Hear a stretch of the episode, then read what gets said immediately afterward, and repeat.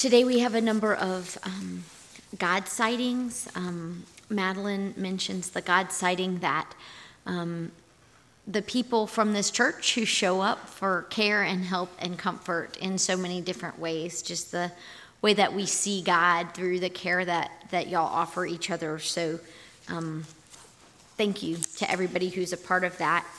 Um, this past Wednesday, Tuesday, um, there was a gathering on the um, lawn where we normally do our Wednesday farmers markets.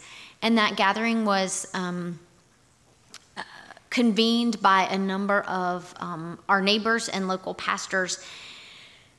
And it was really powerful and really difficult. Um, they had received from the Library of Congress the um, records of sale of slaves that happened in Burke County between 17, I believe it was 1790 and 1851. And there was uh, um, the descendant of um, slave owners from our county and the descendant of slaves from our county who um, took turns to read aloud the records of those sales. And um, it was a powerful and, um, and painful um, experience to, to hear those read. Um, but it was such, for me, a um, God sighting in that just the amount of um, courage and spiritual maturity it takes for people to show up and to pray and to bear witness that um, this is a part of our history. And the names of the enslaved people who were read are people who built the roads that we um, have upgraded but still drive on, and the infrastructure that helps us to live our day to day lives. Um, I'm really, really grateful for folks who are working hard to remember well, to recognize the big and complex parts of our history, and to try to bring that to God in prayer, knowing that we also do so in brokenness and um, without a lot of um, easy answers, without any easy answers.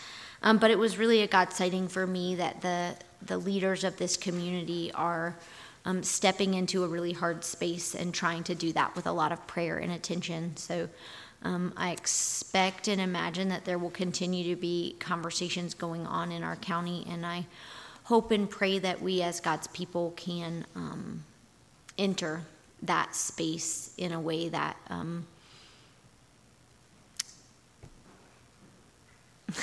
you know in a way that, that we can knowing that it's really hard. Um, but also that when we tell the truth and when we gather together with god's beloved people there is a chance for healing that is not available in other ways. So, um, God sighting for those doing that good work and for God's um, care and guidance and presence in all the steps of um, truth and of reconciliation. Um, prayers for those efforts as they continue. Prayers for Joe and Joanne, um, who are on our um, the team that cleans the church. Um, we had been praying for them with a surgery. She had a, a reaction to an anesthetic from her surgery, and he has a postponed surgery. So I'm um, just lifting up Joe and Joanne for the pain that they are experiencing and for the recovery, um, the, the road of recovery that they're on. Prayers for Betty McMahon for healing um, for her prayers for Kathy Robinson and the and family. Um, at the death of Kathy's husband, Steve Robinson, you might remember that we had been praying for him um, through his treatments. And um, now, at the time of his death, we pray for his wife, Kathy, and for their family. Um, prayers for Butch Duckworth Sr. and for Karen Rivas. Um, On Father's Day, we offer special prayers for all the dads and for um, those who may you know, find the day hard for whatever reasons that might be.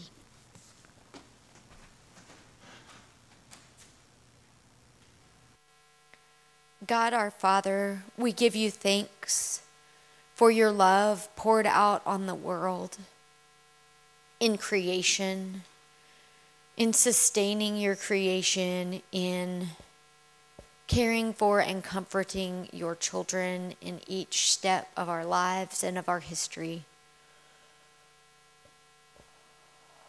We pray, O oh God, that you would teach us what it is to receive true and pure and holy love. We pray that you would teach us to love in ways that reflect you, in ways that are full of peace and blessing, in ways that heal and that change. We pray, God, not only for this congregation, but for your church throughout the whole world where people gather in Jesus' name, may they be filled with your love. And may that love fill your world, and may it make a difference. We pray for those who make decisions that affect so many people. Um, following this week, we pray especially for the leaders of the G7 and of NATO May the values they speak with their lips be the values that truly guide them as they lead our world community. We pray for Joseph, our president, and Roy, our governor, for all those elected and appointed to be our leaders. We pray for this, our community of Morganton. God, as leaders in our city and our county, seek to listen and to learn, to remember our history well, and to lean into new ways of healing and of justice. We pray that you would fill them and all of us with your spirit. Give us the courage and the maturity to lean in, even and especially when it's hard to walk through our emotions of resistance or anger or fear or avoidance, to listen to our neighbors, and to always trust you for truth and healing and hope. We pray, O oh God, for each person listed in our prayer concerns today. May those folks receive your blessings and peace and healings in just the way they need them most. We pray, O oh God, for others who have asked for our prayers. And we remember those who have no one to pray for them.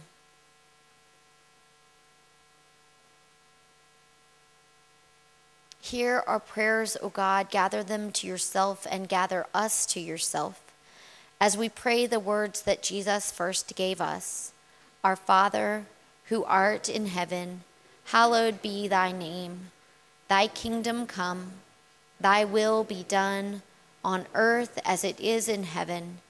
Give us this day our daily bread, and forgive us our trespasses as we forgive those who trespass against us. And lead us not into temptation, but deliver us from evil. For thine is the kingdom, and the power, and the glory forever. Amen. Our scripture this morning comes from John chapter 15, beginning with verse 12. This is my commandment that you love one another as I have loved you. No one has greater love than this to lay down one's life for one's friends. You are my friends if you do what I command you. I do not call you servants any longer, because the servant does not know what the master is doing, but I have called you friends, because I have made known to you everything that I heard from my Father. You did not choose me, but I chose you, and I appointed you to go and bear fruit, fruit that will last, so that the Father will give you whatever you ask in my name. I am giving you these commands so that you may love one another. These are the words of God for God's people, and we say, Thanks be to God. So it's a little tough to try to find a last scripture.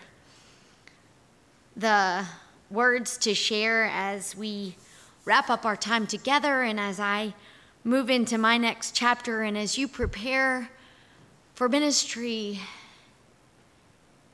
and love of God with a new pastor who will lead and serve you very well.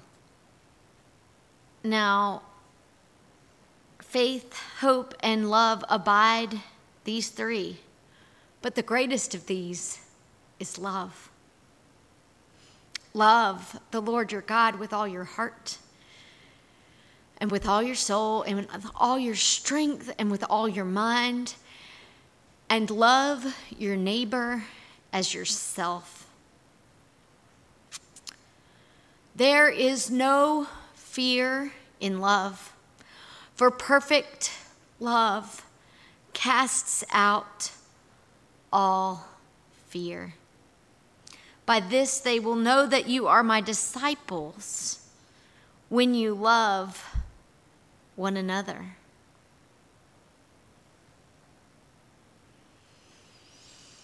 God is love, and whoever loves knows God and is loved by God. The greatest of these is love. This is my commandment, says Jesus, that you love one another as I have loved you. Love God's love for the world, our call to love one another well. It sounds simple. It sounds overly simple. God's love, that's it. That's where we come from. It's what we're filled with. It's what gives us our meaning and our purpose. It's what we are called to. And it's what we have the joy to share in the world. It's what makes the difference. With God's love, this world is beautiful and worthy of our belonging and our best hopes and efforts. And without God's love, nothing else really matters, does it? So we're lucky that God's love depends nothing on us nothing on this world at all. It just depends on God being who God is. And there's nothing that any of us can do to mess that up. It's not in our power. There's nothing that any of us can do to lose that. It's not in our power. God is love. And those who love know God and are known by God. So, in the beginning, God loved, and God loved so much that God's love poured out even from the Trinity of God's presence, and there's creation. There's a world, there's people and animals and sunsets and all the things because God's love poured out from God. And of course, we, God's creation, we human beings are not able to fully embrace that love, not able to remember it, not able to let it be enough for us. It's kind of a mystery why. But we mess up and we turn away from God's love. And Jesus, Jesus came and is God's love among us. What does it look like for God to love the world? Well, we have gospels to show us that. It looks like touching those who are outcast. It looks like paying special attention to the ones who are lonely or lost or broken or forgotten. It means showing up when things are hard. It means standing against those who would judge or condemn or reject other human beings. And it means standing in God's love, even when that love leads to death on a cross. If we want to know what it really looks like that God loves us in the world, Jesus showed us that. That's how he could say, This is my commandment, that you love one another as I have loved you. Because he had walked with them and loved them well in ways that they could feel and receive in practical day to day, doing the dishes kinds of ways and in great big healing love kinds of ways. Jesus could say, This is my commandment that you love one another as I have loved you because he had loved them and he has loved us and he loves us well. In our era of the church, we don't see Jesus face to face in God's human form, though he has told us that we see the face of Christ in our neighbors and especially in the poor. But one way that the Holy Spirit has been described is the realization of the love that passes between Father and Son, the perfect love that binds God together as God, is known as the Holy Spirit, and that Holy Spirit is poured out upon us again, not because we have done anything right but because God is God and God is love and God chooses over and over and over to pour out God's love for God's people. And so, as the scripture just before what I read today, Jesus says, I am the vine and you are the branches. Abide in me as I abide in you, and you will bear much fruit. Our role is not to figure everything out. Our role is not to get it right. Our role is not to grow the church or prove our worth. Our role is to be loved by Jesus to be willing to set aside the things that get in the way, to be willing to forego all the things we try to do to prove who we are. All those things we hold on to, thinking that they are what are going to save us, what are going to make us feel confident, what are going to help us make our way in the world. And when we hold on so tight to them, they end up becoming barriers to the one thing that really matters Jesus loves you. Jesus loves you. As you live into that role of being deeply loved by the God who created you, just being loved, you will grow in that love, and that love will fill you, and you will have opportunities to love one another as Christ has loved us, to show God's love in the world. It sounds simple, and it is simple. Simple, but not easy. It means making our decisions asking, Am I abiding in God's love? Does what I'm doing right now open me more to the love of God? Or does it cut me off from the love of God? Does this choice lead me to love well in my household, in my neighborhood, beyond my neighborhood, in the world? Are we individually making choices that help us love well? Are we as a church focusing on the activities, the programs, the attitudes, the relationships that help us to love well. Jesus loves us. We know it because the Bible tells us. We know it because God's people have loved us with God's love. We know it because we have the chance to love actively and continually in the world. This church has received God's love and loved well for thousands of babies who have the diapers they need because you have received the love of God and you have shared it in the world. People who had no place to belong, no job, no stable connections in this community have joined our bakery staff, have been loved well, have turned it around to love well, have reached beyond themselves and found new places to connect and to care.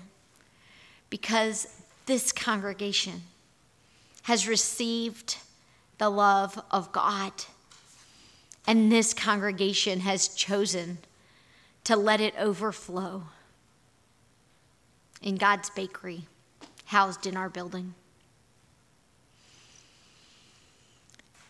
There are children that we have not even met yet who will have safe and secure homes to live in.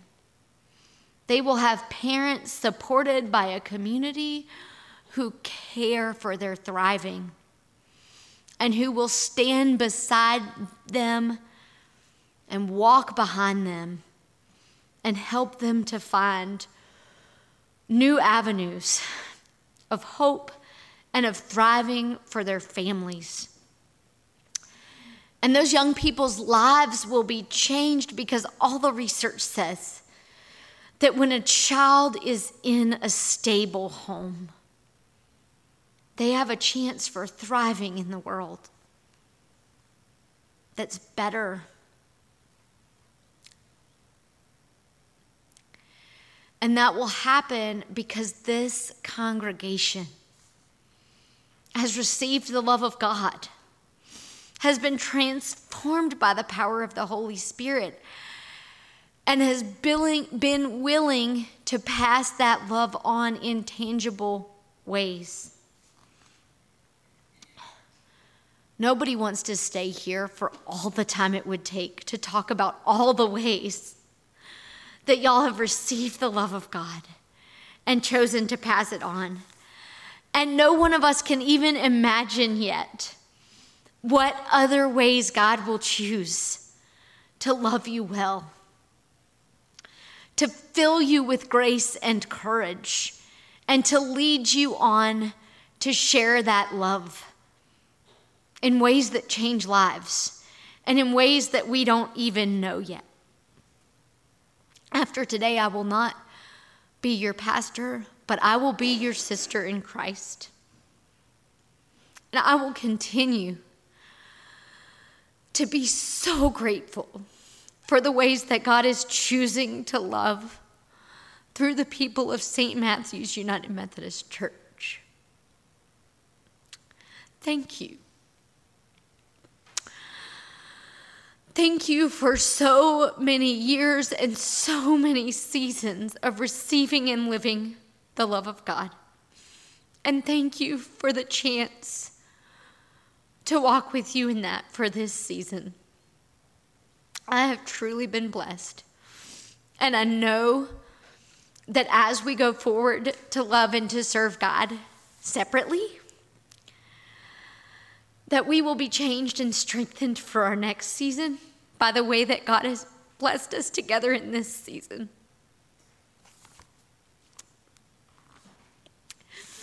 I love y'all, and I'll miss you, and I'll hold you in my heart.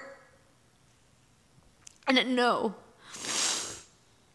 that as we seek to live in God's love, we will be carried forward in good ways and holy ways. And even as not your pastor, as your sister in Christ, we will be able to rejoice together in those good things that God is doing. Um, Tom, I think I'm supposed to do something, and I told you I was not going to be functioning after this point. So please do what I'm doing.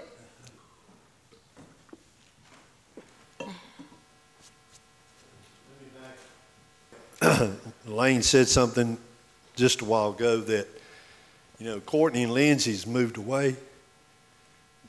They are still part of St. Matthew's Church.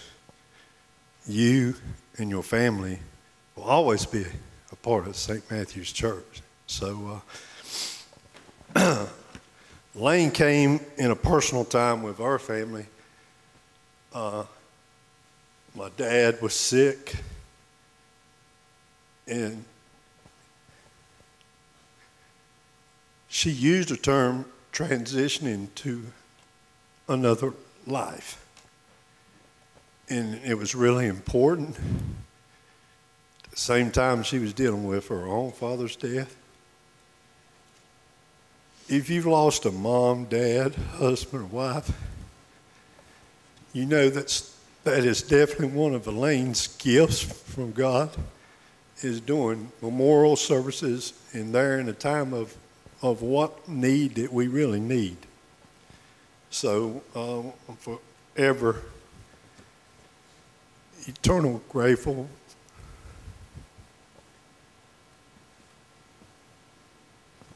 for the time you spent with my dad.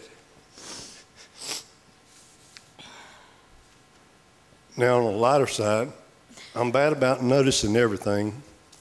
I loved the couple days that I came by and you and your family were playing frisbee in the yard. I thought of all the things family can do together, and they were out there playing frisbee, and I thought that was the neatest thing.